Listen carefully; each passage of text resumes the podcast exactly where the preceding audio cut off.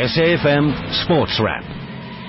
You tune into SAFM, South Africa's news and information leader this past weekend. Saw the Springboks beating the All Blacks. It's been a while, but uh, in the end it came down to uh, a very, very questionable decision. And I think it depends on, on which side of the fence you're on. If you're a Springbok supporter, you obviously think it was the right call. If you support the All Blacks, you think it's the wrong call. Joining us now, Jonathan Kaplan, who's been quite vocal uh, this week about that decision that was made by Wayne Barnes on the field. Jonathan, nice to, to chat again. Thanks for, for your time this evening.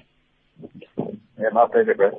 Jonathan, so often we, we talk about Super Rugby sort of titles and, and matches that are, uh, not Super Rugby, Championship Rugby matches that are, are, are being decided on, on referees' decisions. You, you've had quite a bit to say on, on your website, Rate the Ref, this week uh, about that decision. What, what's your take on that call? Do you think it was the right call or the wrong call for that penalty to be made uh, that Pat Lambie then slotted over for the Boks to win?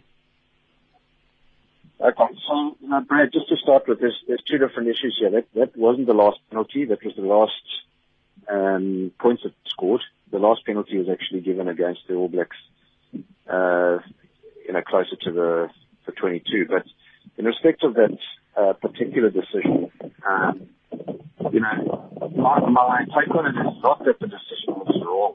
The decision is quite clearly correct. Uh, the point here is that the match officials all missed it in real time, and only when it was brought up on the big screen, and then the crowd started to get into it, and then Jean realized, hang on a second, let's, um, you know, there's a window of opportunity here.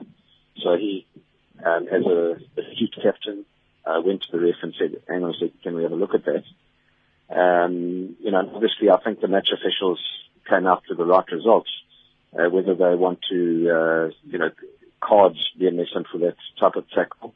Um, you know, that's a different matter altogether. But, um, you know, I don't think it's, it's questionable whether the decision is uh, right or wrong. Uh, in, in that particular case, I think the decision is clearly correct.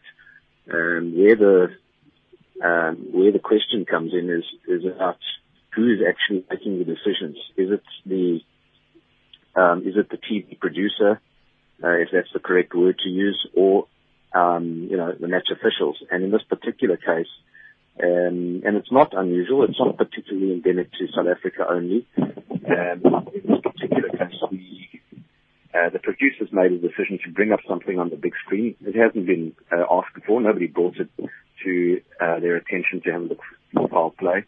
And, you know, the test match has basically been decided on that call.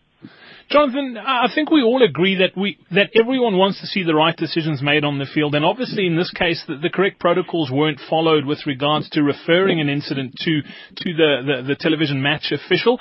How should it? Sorry, be? Brad. Brad. Yeah. Brad. Let me just interrupt you there. It's it's not that the correct protocols weren't uh, followed.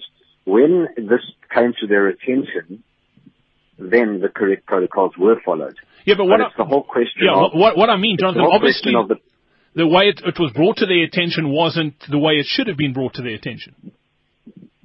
Well, and, and that's and that's the moot point, really. Uh, that's you know, uh, there's many people who quite correctly uh, have an opinion that you know, if it was in New Zealand, then this wouldn't have been replayed as many times as it was.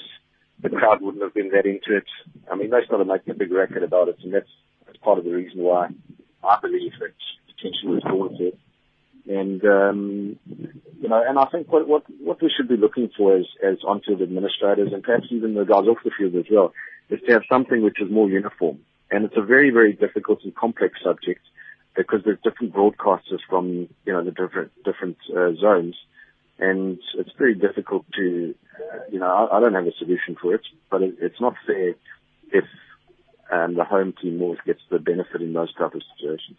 Yeah, absolutely. And, and Jonathan, I mean, I, I'm sure you agree too. Technology has, has brought a wonderful uh, sort of angle to the game, and, and, and more often than not, the correct calls are being made because of technology. I mean, there were lots of calls that were being missed before television was involved. But but like you rightly say, who is is calling the shots when it comes to which shots do you get to see on the big screen in the grounds?